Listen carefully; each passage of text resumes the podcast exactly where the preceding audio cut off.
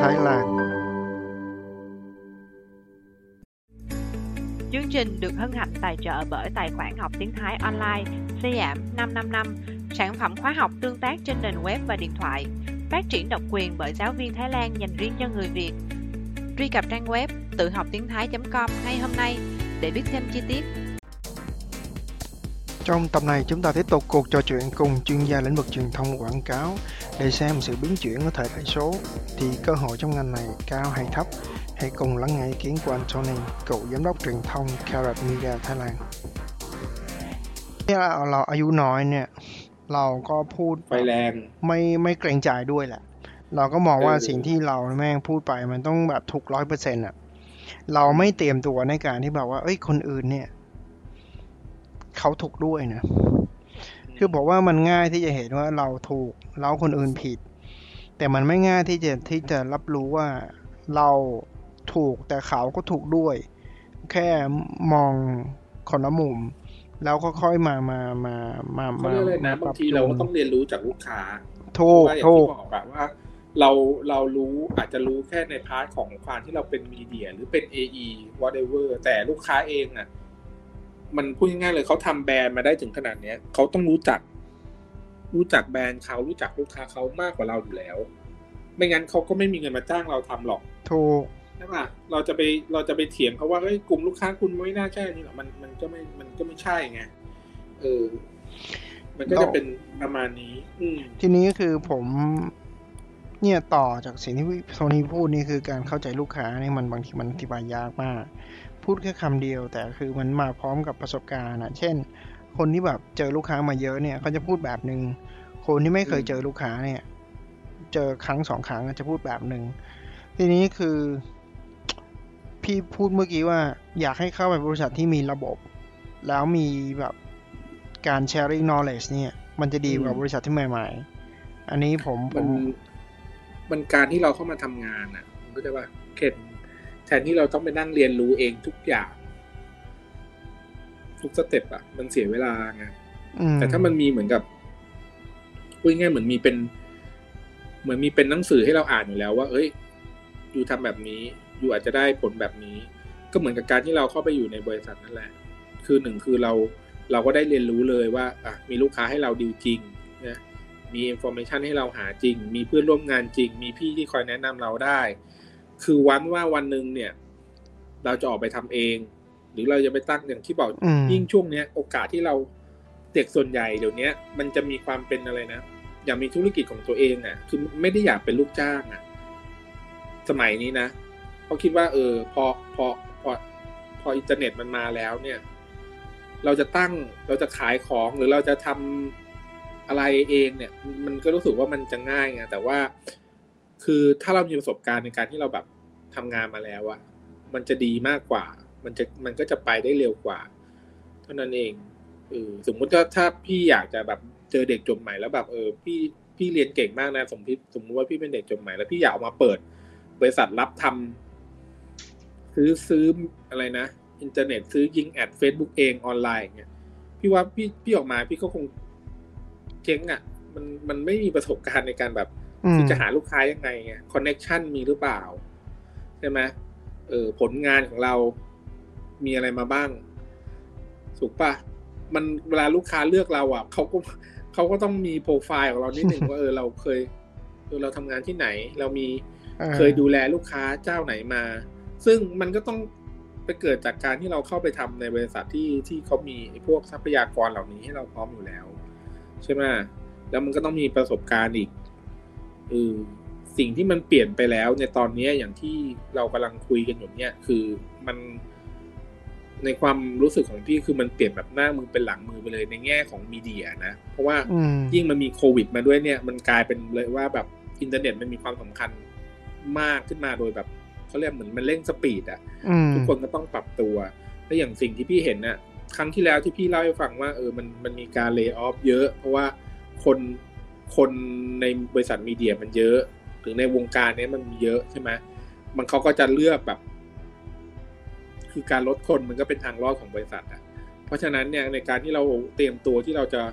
ถ้าเรามีประสบการณ์ในการททำสื่อมาแล้ว แล้วเราออกมาทำเองเนี่ยพี่ว่ามันก็ไม่ยากหนึ่งคือ connection เรามีใช่ไหมลูกค้าที่รู้จักเราใช่ไหมเออแล้วเราทำมาเป็นสิบปี แล้วในการที่จะดีลกับซัพพลายเออร์ เราเราคือเราได้คุยเองหมดแล้ว เพราะฉะนั้นมันก็ไม่ยากที่เราจะออกมาทำเองไงเคนแต่ถามว่าชีวิตในการเริ่มต้นจบใหม่ออกมา แล้วเราตั้งบริษัทเองเลยไหมพี่ก็ไม่ได้แนะนำอย่างนั้นไงอืมมันมันต้องมีมันต้องมีที่ให้เราเรียนรู้ต่อไอ้มหาลัยมันมันมันไม่ใช่เขาเรียกอะไรนะ มันมันไม่ใช่ชีวิตจริงอะ่ะต้องออกมาเจอชีวิตจริงไงในการที่แบบเออ มันไม่มีใครสอนว่าคุณจะคุยกับลูกค้า ประเภทนี้ลักษณะนี้ยังไง คุณจะไปหาลูกค้าจริงแบบนี้ยังไง คุณจะแบบเข้าหาเขายังไง มันมันไม่มีใครสอนไงมันอยู่ที่ว่าเราต้องออกมาทำอยู่ในอยู่ในองค์กรที่มันมีพร้อมให้เราเรียนรู้ตรงเนี้ย เพราะฉะนั้นพี่ว่าการออกมาจบแล้วออกมาเรียนรู้ก่อนเนี่ยมันเป็นสิ่งที่สำคัญ ถ้าคนอยากจะอยู่ใน field นี้จริงๆนะ แต่ถามว่าในอีกห้าปีข้างหน้ามันจะเปลี่ยนไปยังไงอีกพี่ว่า ไม่รู้มันจะเป็นแบบเมตาเวิร์ดหรือเปล่าคือ ไปสร้างโลก สร้างโลกก็เหมือนที่อยู่ในนั้น ทุกคนใส่แว่น แล้วก็ไปเป็นเอออีอีกตัวตนหนึ่งไปทำโฆษณาอยู่ในนั้น อาจจะมีโลกอย่างที่เออมาร์คซักเคอร์เบิร์กเขาบอกว่ามันจะสร้างอีกโลกหนึ่งอะอืมก็ไม่รู้ไงนะมันแป๊บเดียวมันอาจจะแบบเป็นวางแผนสื่อในนั้นก็ได้ ครับผถูกป่ะถ้ามันมีโลกเสมือนขึ้นมาจริง ๆ เหมือนไอ้อะไรนะ อะไรนะ เรื่องที่เรื่องที่อะไรนะโรโยอะไรนะ ที่คนกำกับอีทีชื่ออะไรแล้วพี่จะไม่ได้สตีเฟนสตีเฟนซิลเบิซิร์ลกเบิว่าร์กอะอ๋อเออ ที่มันทำหนังเหมือนเป็นโลกออนไลน์แล้วเป็นโลกเสมือนจริงขึ้นมาเรียกอะไรนะเพย์เยอร์วันอะไรทุกอย่างน่ะอืมเออ หรือว่าเหมือน The Matrix ก็ได้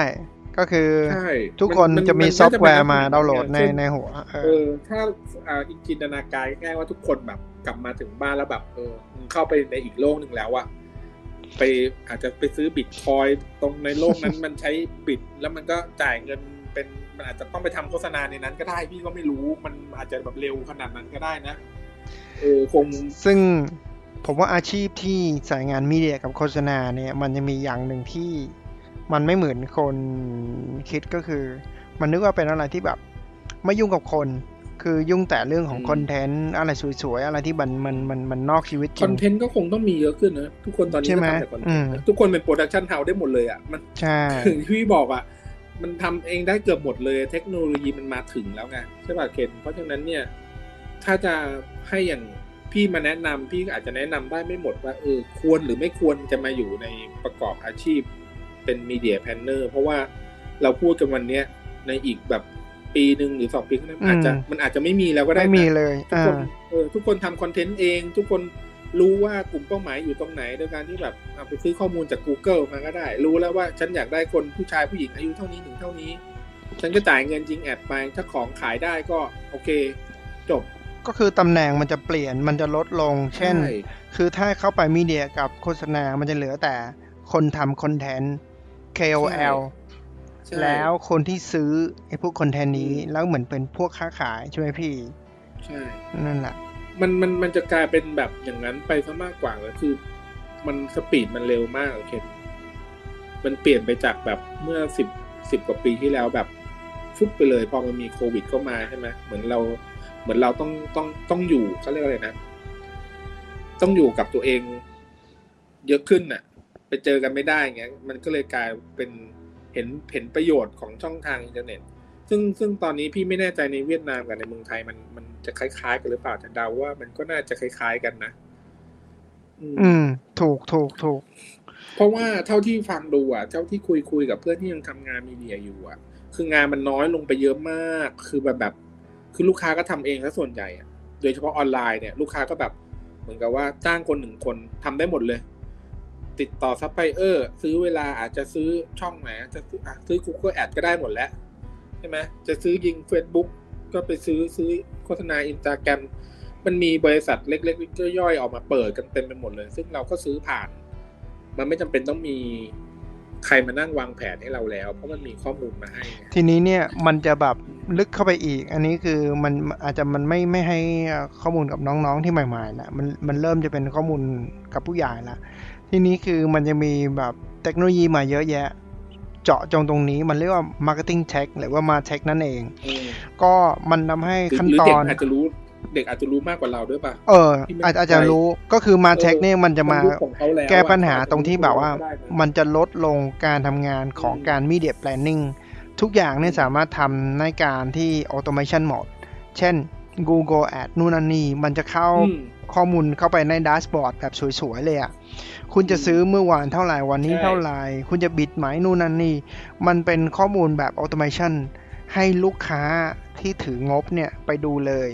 แล้วหน้าที่ของคนที่เป็นตรงกลางเนี่ยมันลดลง ก็คือตัว m a t e c ใช่เนี่ยมันจะทำให้มัน user friendly จนแบบคนที่ไม่รู้เรื่องเนี่ยเป็น CEO เนี่ยก็ดูด a ชบอร์ดได้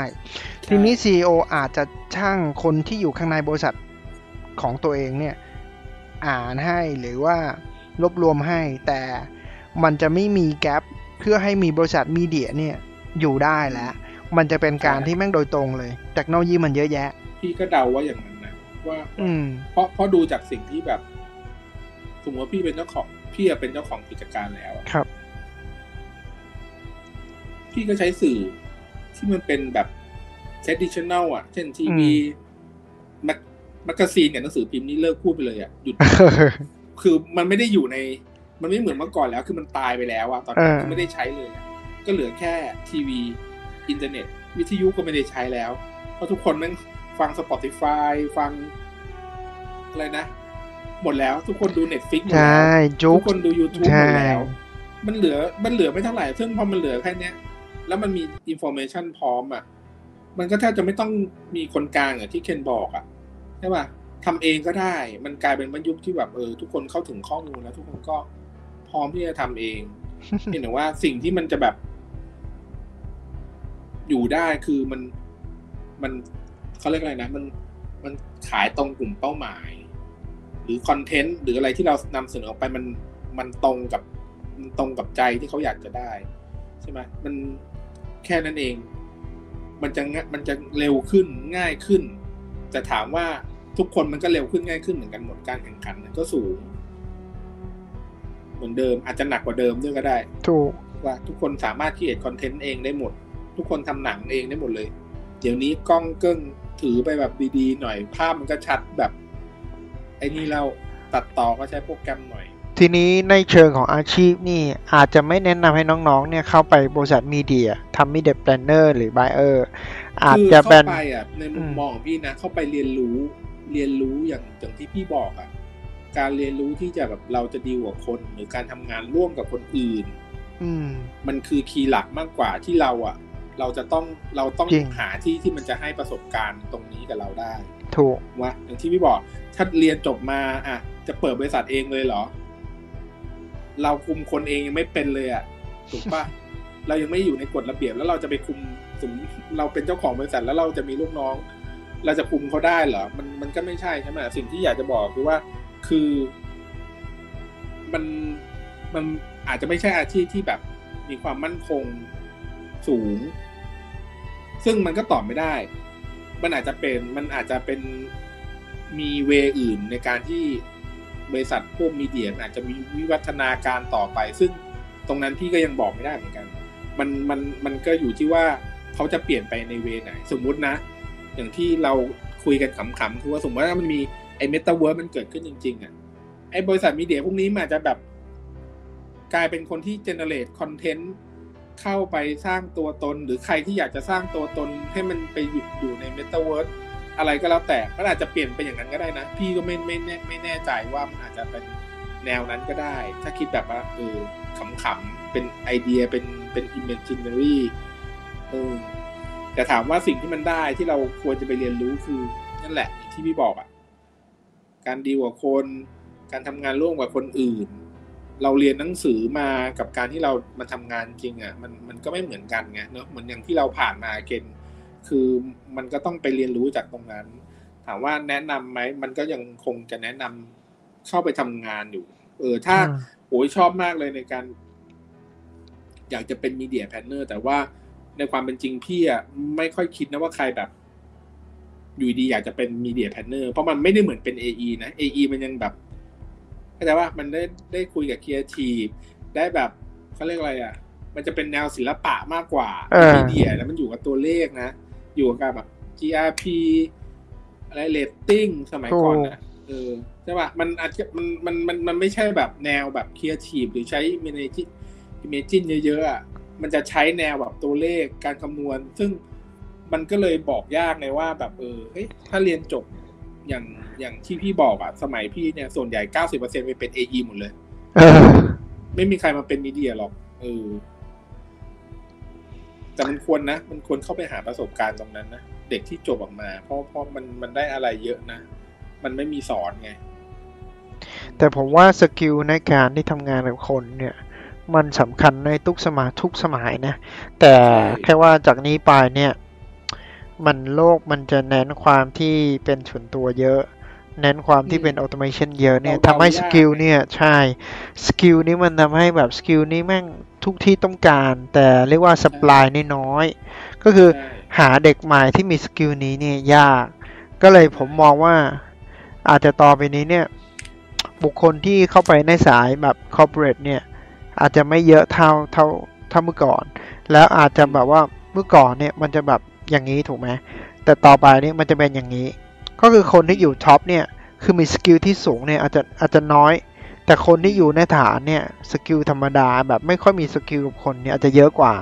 เพราะว่าเทคโนโลยีเนี่ยทำให้ทำให้เราเป็นแบบนี้ไงก็เลยแนะนำให้น้องๆเนี่ยถ้าได้เนี่ยทำงานในบริษัทที่มันจะมีโอกาสเรียนรู้ แล้วมีแผนกหลากหลาย ให้น้องๆเนี่ยใช่เข้าไปลอง สมมติว่าอยู่ที่นี่สามเดือน แล้วก็จะขยับต่ออีกสองเดือนอีกอีกที่หนึ่งในในในแผนกอื่น นั่นแหละมันเหมือน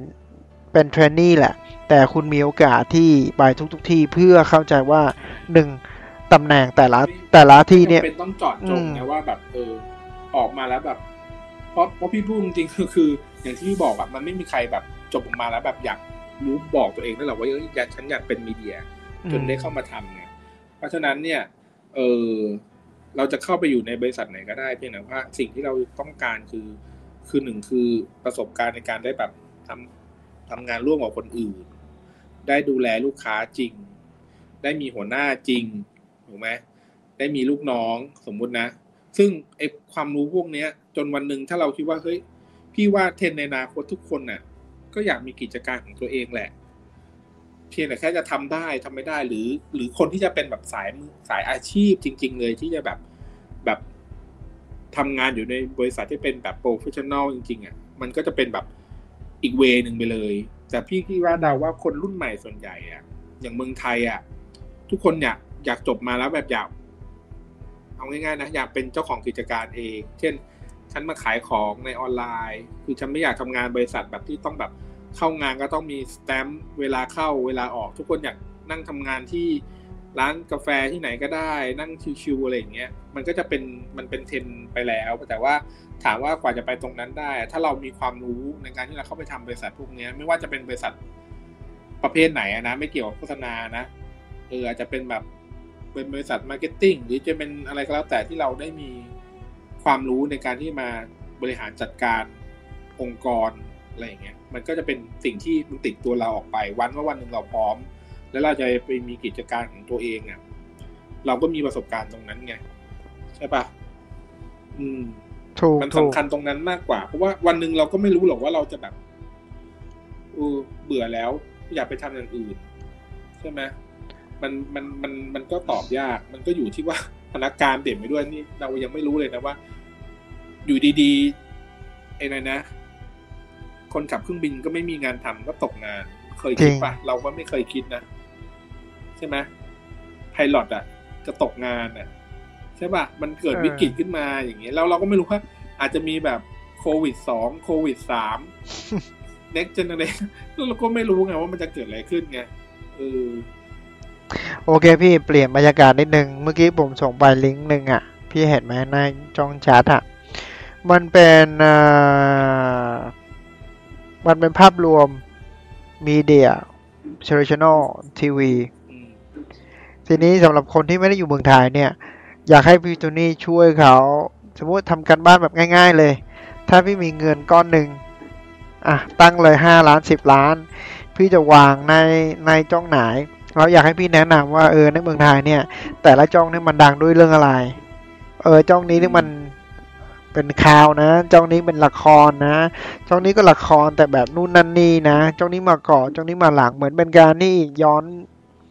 เรื่องของ history อะอืมอืมในในในหมายถึงว่าย้อนไปเมื่อสมัยก่อนที่พี่ทำงานอะเหรอ เอาเอาเอาความรู้ตอนนี้ก็ได้พี่เอาจากจากไอไอลิงก์ที่ผมส่งไปอะพี่ลองดูว่าในในภาพรวมทั้งหมดเนี่ยไอจ้องทั้งหลายที่มันมีอยู่นี่เนี่ย พี่ลองตรงไหนเซกเมนต์อ๋อในจ้องแชทอะพี่เออในนี้เลยอะไอไอขวามือครับ ขวามือ เดี๋ยวผมส่งในในในไลน์พี่ก็ได้เออเออที่เป็น Q&A บ้างไม่ใช่ใช่ไหมแล้วเนาะตรงเขียนว่าแชทอะพี่อ๋อ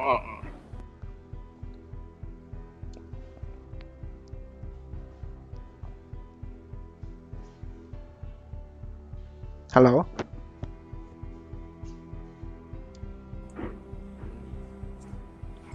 ที่มีสามห้าเจ็ดเก้าในนี่ของช่องเมืองไทยใช่ไหมใช่ใช่นี่ของเมืองไทยนั่นแหละ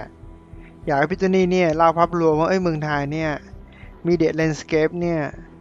เฉพาะทีวีนะเป็นยังไง แต่ละช่องนี่มันดังเรื่องอะไร แล้วถ้าพี่เป็นมีเงินสักสิบล้านเนี่ยพี่จะวางสัดส่วนยังไงในแต่ละแต่ละที่เอ่อ ถ้าลูกค้าเป็นสมมติว่าลูกค้าเป็นเครื่องดื่มสมุนไพรนะ พี่จะเลือกอะไรยังไง เหมือนเป็นตัวอย่างอะ example อะในการทำงานของพี่ แล้วแถมด้วยบทเรียนในแง่ของอ history อะของมีเดียในเมืองไทย นะ โอเค สักนิดนึงถ้าเป็นมีเดีย landscape พี่ก็จะเล่าง่ายๆว่าตอนนี้เมืองไทยอะตั้งแต่พอเปิดเป็น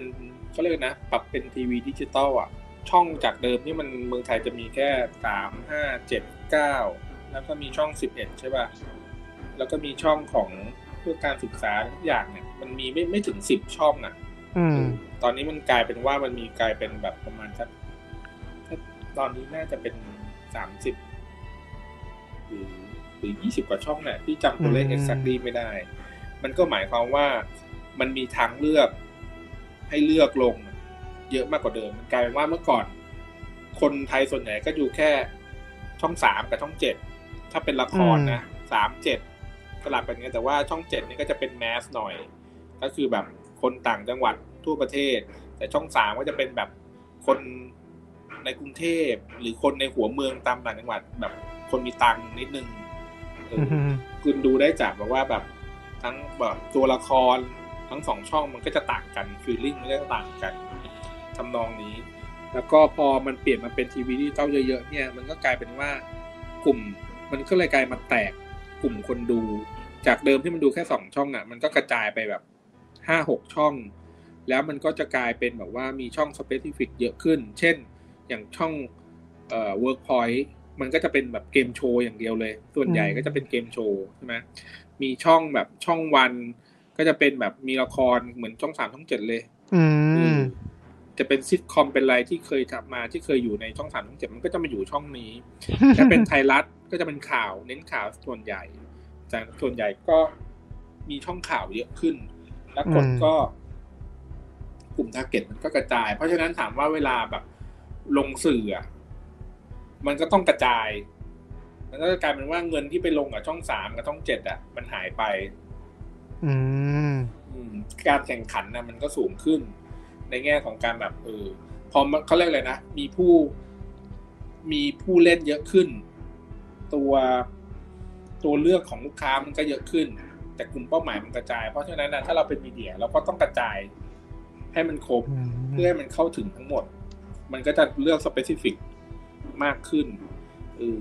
ถ้าถ้าเป็นมีเดียแลนด์สเคปของเมืองไทยสำหรับที่มันเป็นทีวีนะ เอออมมันมันไม่มันไม่ใช่แค่นั้นด้วยนอกเหนือจากนั้นเนี่ยมันก็ยังมีคนดูมันก็จะกระจายแตกไปมากขึ้น เพราะมันมีทั้งไลน์ทีวี มีทั้ง YouTube มีทั้ง Netflix ใช่ไหมมันก็กระจายไปอีก มันก็อยู่ที่ว่าเราอะคงไม่ได้ใช้สื่อสื่อใดสื่อเดียวนานๆ คือเมื่อก่อนเนี่ย วางแผนสื่อทีเนี่ยทีวีเนี่ยอย่างน้อยสามสามเดือนต้องเห็นนะตอนนี้ทีวีอาจจะแค่แบบ สองอาทิตย์ที่เหลือก็ไปกระจายลงพวกออนไลน์แทน เพราะว่ามันเหมือนกับว่าทีวีใช้เป็นตัวแบบ เหมือนเปิดเป็น launching campaign แค่สั้นๆ ใช่ไหมที่เหลือเราจะ maintain ก็คือยาวๆเนี่ยก็ไปซื้อออนไลน์เขาเรียกว่าอะไรนะเมื่อก่อนนี้ทีวียัง maintain แต่ตอนนี้ทีวีมันไม่ได้ใช้เป็นเครื่องมือ maintain ใช่แล้ว maintain แล้วทีวีแค่แบบพี่ว่าอย่างมากอาทิตย์สองอาทิตย์ ดูพวกยูนิเลเวอร์รอยัลอะไรตอนนี้ก็ใช้ทีวีน้อยไปเน้นทำออนไลน์ไปเปิดเขาเรียกนะไปเปิดช่องทางขายออนไลน์ของตัวเองเพราะส่วนใหญ่ไปลงกับ Facebook ไปลงกับ IG ไปลงกับพวกแบบ YouTube อะไร เยอะมากกว่าทีวีอ๋อพี่เดานะ คือบางมันมันเขาเรียกว่าไงอะ มันเปลี่ยนไปแล้วจริงๆอะทีวีมันได้แค่ ได้แค่ทำหน้าที่ของมันไม่ได้เหมือนเมื่อก่อนอืมเพ ราะว่าคนมันมีสื่อให้เลือกเยอะขึ้นโอ้ยเมืองไทยเมื่อก่อนเนี่ย มันมันไม่มีอะไรดูเลยนะ นอกจากช่องสามกับช่องเจ็ดมันมีแค่สองช่องเองนะอืม แล้วพอถึงแบบสิบกว่าปีที่ผ่านมาเนี่ยมันมีอะไรเยอะแบบโอ้โห คนติดเราเองอะ่ะ เรายังดูมือถือมากกว่าดูทีวีเลยตอนเนี้ย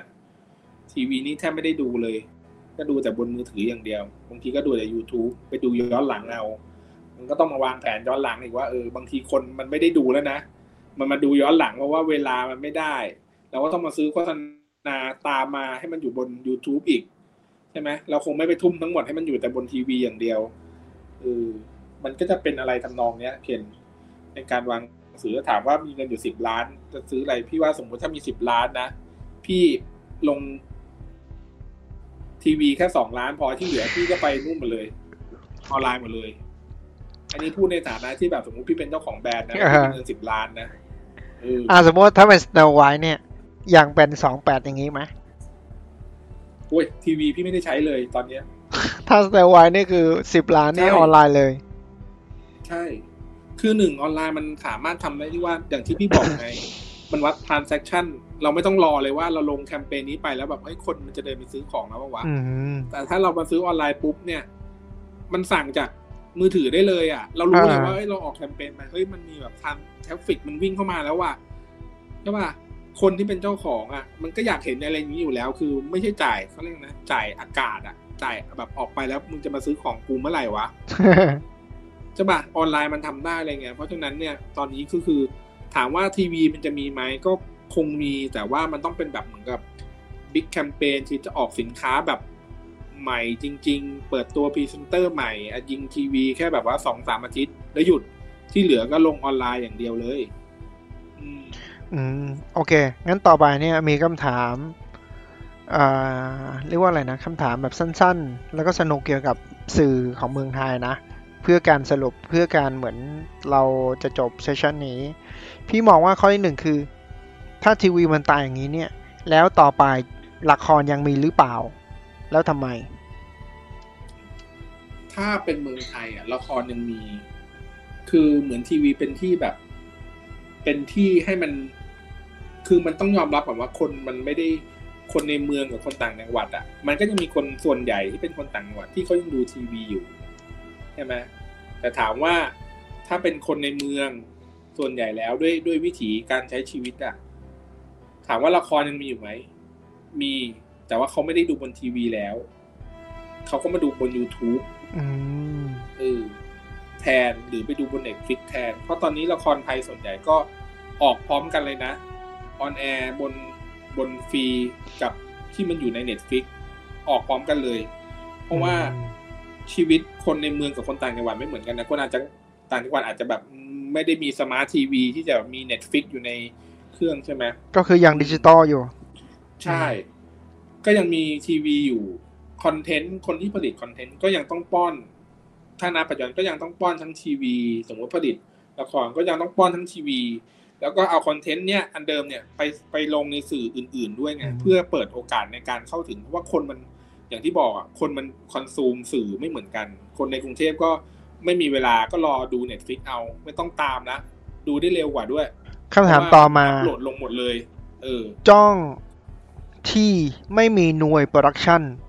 จะตายในเร็วๆนี้ แม้ว่าเมื่อก่อนเคยดังมาก เช่นช่องสามช่องเจ็ดใช่หรือไม่อืมเพราะว่า Workpoint เนี่ยตายไหมดีไหมพี่ว่าเพราะว่า Workpoint เนี่ย เมื่อก่อนไม่มีจ้อง คือเขาเจ้าแบบว่าเวลาใช่ไหมพี่เจ้าทามมิ่งจากผู้ที่เป็นพอผลิตมันจะเกิดอืมจะเกิดเขาเรียกนะ มันเป็นคือเนื่องจากพอช่องมันเยอะขึ้นใช่ไหมมันก็มีคู่แข่งเยอะขึ้น แล้วมันก็ต้องการคนที่ผลิตคอนเทนต์เยอะขึ้น ใช่ เออ คนที่ผลิตอะ เป็นคนทำป้อนเข้าให้ช่องอะ มันไม่แน่มันพี่ว่าไม่ตาย แต่ช่องจะตายไม่ตายเนี่ยอยู่ที่คุณภาพของคอนเทนต์เนี่ยอืม นั่นแหละอืมก็เลยจ้องไหนที่มีคอนเทนต์แบบ Exclusive คนชอบใช่เยอะจะวิน เช่นใช่ Workpoint ถูกไหมพี่ แล้วใช่จ้องที่ไม่มีเรียกว่าอิสระในการที่ผลิตนั้นเนี่ย มันจะมีอนาคตไหม พี่ตอนนี้ลองลองดูเกสจ้องสามหน่อย เพราะว่าเห็นมีการไลฟ์ออฟเยอะมาก ทีนี้คือพี่มองว่าอนาคตช่งสมันพี่ยังไงว่ามันมันตามเขาเรียกว่าอะไรนะ ตามเขาไม่ค่อยทันอืมด้วยด้วยด้วยเป็น c u เจอร์หรืออะไรในความรู้สึกของคนที่เป็นคนดูอะนะ คือทั้งคอนเทนต์ทั้งอะไรเงี้ยมันมันตามคนอื่นไม่ทัน ยังเอาละครรีรันมารีรันอยู่เลยอะละครเมื่อสิบปีที่แล้วอะอืมมาวนฉายอะเพราะว่ามันไม่มีคนผลิตคอนเทนต์นะ คนที่ผลิตเก่งๆ มันก็กระจายไปป้อนในช่องวันช่องอะไรของแกรมมี่อะไรว่าไปอืมมันมีมันมีคู่แข่งเยอะขึ้นน่ะคนที่ผลิตละครเก่งๆ ก็มีช่องให้เขาไปทำให้เยอะ มันไม่ต้องมันง้อช่องสามช่องเจ็ดเหมือนเมื่อก่อนเนี่ยแต่ช่องเจ็ดอะพี่มองว่ามันมีกลุ่มของเขาชัดเจน คือเขาเป็น massอืมเขาอยู่ของเขาได้เพราะว่ากลุ่มเขาเป็นตลาด mass แต่คนอย่างอย่างที่มากินแชร์ของช่องสามอย่างเวิร์กพอยต์อย่างช่องวันใช่ไหม เออ GMM แกรมมี่อะไรพวกเนี้ย มันคือกลุ่มเดียวกันไงมันกลายเป็นโดนแย่งแชร์จากอืมช่องสามไปเยอะเลย เพราะฉะนั้นช่องสามก็มันก็พี่ว่าเขาก็พยายามหาคอนเทนต์เข้ามาอยู่นะ มันเป็นโลกของคอนเทนต์แล้วนะอืม ตอนเนี้ยอืมดีดีดีก็อาจจะเป็นจริงที่เคนบอกคือถ้าคอนเทนต์มันไม่แน่นมันไม่ดีจริงอะมันก็มีโอกาสเสีย โอเคสียนที่คำถามดูไปต่อมาอืมไลน์เนี่ยเมืองไทยเนี่ย ทุกคน ต้องมี แล้วมันดังอืมมาก มันคงไม่มีวันที่มันมันมันหายไป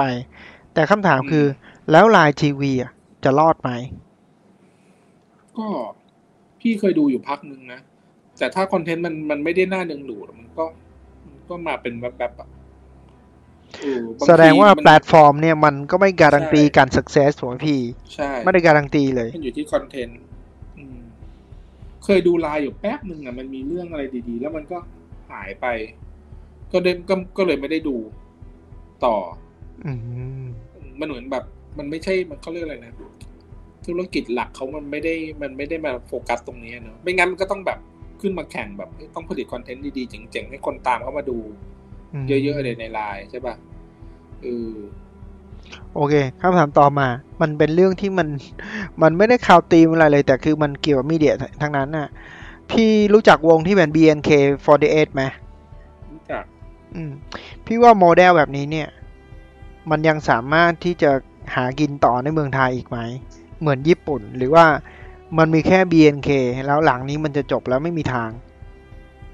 ก็เท่าเท่าที่เห็นจากปัจจุบันมันก็ มันเหมือนเหมือนมันจะไปแล้วนะ ในความรู้สึกพี่นะ จะไปแล้วก็คือก็คือหลังมันไม่ได้ตื่นเต้นแล้วอะคนอ๋อไทยเบื่อเร็วอะเบื่อแล้วใช่ไหมเออเออ มันมันมันมันเบื่อไปแล้วแล้ว คือถ้ามันดังจริงมันมันก็จะต้องมีแบบเป็น เป็นเขาเรียกอะไรนะเจเนอเรชันใหม่ขึ้นมาเรื่อยๆเลยตอนนี้มันเงียบมากอะมันเฉยๆมากนะในเมืองไทยนะพี่ว่าก็น่าจะรอดยากอะเพราะว่าอืมมันมันเขาเรียกอะไรนะคนไทยมันก็ไม่ได้เหมือนคนญี่ปุ่นนะจริงสไตล์มันมันไม่เหมือนกันเลยอะคนไทยกับคนญี่ปุ่นอะมันมันดังมันดังอันแรกใช่ไหม ชุดแรกแล้วหลังๆจากนั้นมันก็อะไรไม่รู้ละมันแบบ คืผมอผมจำไม่ไม่กี่ชื่อเชอร์ปรางใช่อื่น ๆ เออ นั่นแหละดังแค่รุ่นนั้นนะแล้วรุ่นต่อมามันไม่เห็นแล้วนะ ไม่รู้ว่ามันด้วยด้วยโควิดหรือเปล่าเลยไม่ได้จัดอีเวนต์แบบอะไรอย่างนี้หรือเปล่านะ ไม่แน่ใจแต่ว่าคือแค่รู้สึกว่ากระแสมันไม่มีแล้วอะก็ไม่มีใครค่อยพูดถึงอะอืม ก็อาจจะไม่อยู่ก็ได้นะแล้วคนไทยเบื่อเร็วไง คนไทยไม่ได้เหมือนคนญี่ปุ่นไง แต่ก็ดีนะ เห็นว่าแบบว่าความที่แบบว่าอยู่ในสายงานมีเดียเนี่ยทุกทุกสิ่งอย่างมันเร็วมาก เราเราต้องติดตามเทรนด์ตลอดไม่งั้นจะตกเอฟเทเฟรกนต์ด์เยอะนะอืมวงการ media มันไปเร็วมากเลยนะอืมคือวันนี้เนี่ยทำไมเลือกที่แบบแบบแบบว่าเปิดซีรีส์ที่เป็นแบบว่า career guide เนี่ยแบบจะทำอาชีพไหนเนี่ยทำไมเลือก media advertising เพราะว่าต้องบอกว่าในเมืองไทยเนี่ย ในเอเชียนะก็เป็นหนึ่งใน เรียกว่า hub นะ เป็นแบบตรงกลางพี่ว่า production ศูนย์กลางเออดูดูได้เลยนะอืมถ้าพูดถึงนะว่า เรื่อง cost เรื่องแบบเขาเรียกอะไรนะความ creative ควาอะมสามารถอะใช่ความครีเอทีฟโดยเฉพาะค่าแรงอะ มันไม่สูงเท่าการตัดต่อ CG คือตรงเนี้ยมันเป็น hub เลยไงเมืองไทยก็เป็น hubใช่ไหมถูกถูกลงถูกเสียง ตัดต่อภาพ retouch ทุกอย่างมันแบบ คือมันมันในราคาที่มันแบบ โอเคอะหาฝรั่งง่ายด้วย เออ เออ แล้วแล้วมันก็เลยกลายเป็นแบบ อาชีพอย่างนี้น่าจะน่าจะอืมน่าจะดีนะพี่ว่านะคือมันเป็นโลกของคอนเทนต์แล้วอะตอนเนี้ย มันมันก็มันก็ไปตามมันไปไปไปตามของกระแสโลกอะมันกลายเป็นโลกของคอนเทนต์คอนเทนต์ดีเนี่ย อัพโหลดลงโซเชียลนิดเดียว เราก็ดังได้เลยนะ ใช่ป่ะ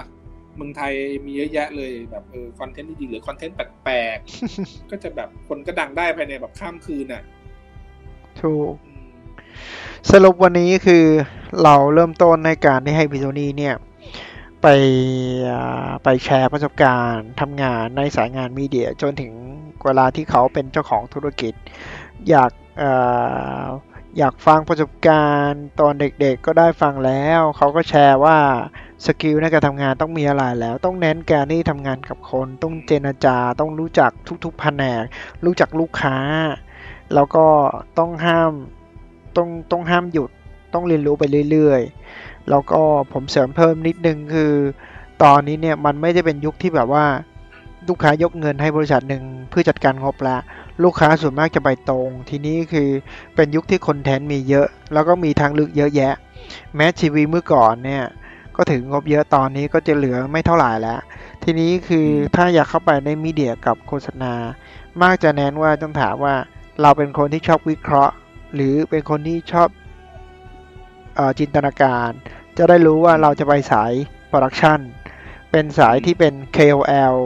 หรือว่าเป็นสายที่ที่แบบเป็นเป็น planning หรือว่า หรือว่าเราเป็นสายที่ทำ brand marketing ก็ได้ เราเข้าไปเป็นฝั่งลูกค้า เพื่อจัดการซื้อในฐานะลูกค้าก็ได้ ซึ่งมันจะมีหลากหลายทางเลือกของของอาชีพ แต่ยังไงก็ตามอยากให้อยากให้เน้นการเข้าใจคนพร้อมกับการเข้าใจโลกข้างนอก พี่โทนี่มีอะไรเสริมเพิ่มเติมไหมก็คือจริง ๆ แล้วก็อย่างที่เคนพูดสรุปไปมันก็น่าจะครบแล้วเนอะมันอยู่ที่ว่า โลกของการทำงานอะ มันก็คือเป็นเป็นสิ่งที่เราออกมาเรียนรู้ มันเราคงเรียนรู้มหาลัยคงไม่ได้ไม่ไม่ได้มีสิ่งที่เราจะมาเจอในโลกของการใช้ชีวิตการทำงานจริง เพราะฉะนั้นเนี่ยมันก็เหมือนกับ เราก็ยังเรียนไม่จบแหละ เราก็ต้องออกมาเรียนรู้ต่อไป เพราะฉะนั้นเนี่ยคือไม่ว่าจะอยากจะออกมาเป็น media planner หรือจะเป็น production house หรือจะเป็นอะไร whatever คือถ้าแนะนำได้พี่ก็ยังอยากแนะนำให้เริ่มกับ ในองค์กรที่มันสามารถให้เราเรียนรู้ได้อืมเออไม่ต้องรีบที่จะออกมาแบบ มาตั้งอะไรของตัวเองอะไรอย่างเงี้ยเอออย่าอย่าไปคิดว่าเราแบบไม่อยากเสียเวลา เราอยากจะแบบเอ้ยเรา เราทำเลยอะไรอย่างเงี้ยเพราะไฟแรงหรืออะไรก็แล้วแต่หรือคิดว่าเฮ้ยเทคโนโลยีมันถึงแล้วเราแบบ เนี่ย จัดการเองได้ทุกอย่างเราหาข้อมูลเองได้ทุกอย่างนะแต่ว่ามันมันก็ไม่เหมือนกับชีวิตจริงที่เราจะต้องมาเจอ ถ้าเราได้ไปเรียนรู้อะมันก็ไปเปิดโลกอีกแบบหนึ่งเนอะ เออมันเป็นสิ่งที่มันไม่มีโรงเรียนสอน เพราะฉะนั้นเราต้องเดินเข้าไปหาความรู้เองไงไอ้ตรงนี้มันสำคัญเนอะมันนอกเหนือจากความรู้ที่เราจะได้เราได้คอนเน c ชันเรายังได้อะไรแบบ อีกเยอะอะประสบการณ์ที่แบบ เออเขาจะสอนเรา เราก็เก็บเอาไว้ใช้มันก็เป็นเขาเป็นแวลูของตัวเราเองไงเนาะอืมมันมันยังพี่ยังคิดว่า ไอไอความที่ เข้าไปฝึกงานหรือเป็นเทรนนีหรือเป็นอะไรอย่างเงี้ยถ้าถ้าเราตั้งใจทำจริงๆอะเราก็ได้อะไรเยอะนะครับเอออย่าคิดว่าแบบเอ้ยไม่งมาทำแล้วก็ไม่ได้เงินเดือนมาทำทำไม หรือแบบได้เงินเดือนน้อย ฉันไปขายของออนไลน์แป๊บเดียวก็ได้แล้วอย่างเงี้ยคือคือในสังคมไทยส่วนใหญ่เขาก็จะคิดกันแบบนี้นะบางคนก็อาจจะแบบเรียนไม่จบก็ขายของได้แล้วอะใช่ป่ะเออ เรียนไปขายของไปก็ มันก็ไม่ใช่ทุกคนที่มันจะขายดีหรือมันจะขายดีอย่างนี้ไปตลอด หรือว่าเราจะขายสิ่งนี้ไปตลอดจนแบบ เออเราอายุห้าสิบหกสิบใช่ป่ะเราถ้าเรามีโอกาสแล้วยังเรายังมีแรงอยู่อะในขณะที่เรายังเป็นเด็กอย่างเงี้ยเรายังมีแรงเรายังแบบโอ้ยมีพลังในการออกไปเรียนรู้ว่ามึงรีบออกไปเรียนเนอะแล้ววันหนึ่งถ้าเราอยากมาทำของเรา ตอนนั้นเราก็โอเคเรามีความรู้แล้วเออโอเคประพี่มาณโทนี่นี้ครับเป็นอีกหนึ่งเอพิโซดที่ที่ได้ประโยชน์มากมาย ผมว่า ก็หวังว่าจะมีเอพิโซดต่อไป แล้วสามารถที่จะแบบชวนพี่โทนี่มาแบ่งปันความรู้โอนะคเครับในใจผมนึกไว้ Chương trình hôm nay đến đây là hết. Mọi góp ý xin vui lòng gửi về nhật ký Thái Lan a gmail.com. Xin chào và hẹn gặp lại quý thính giả.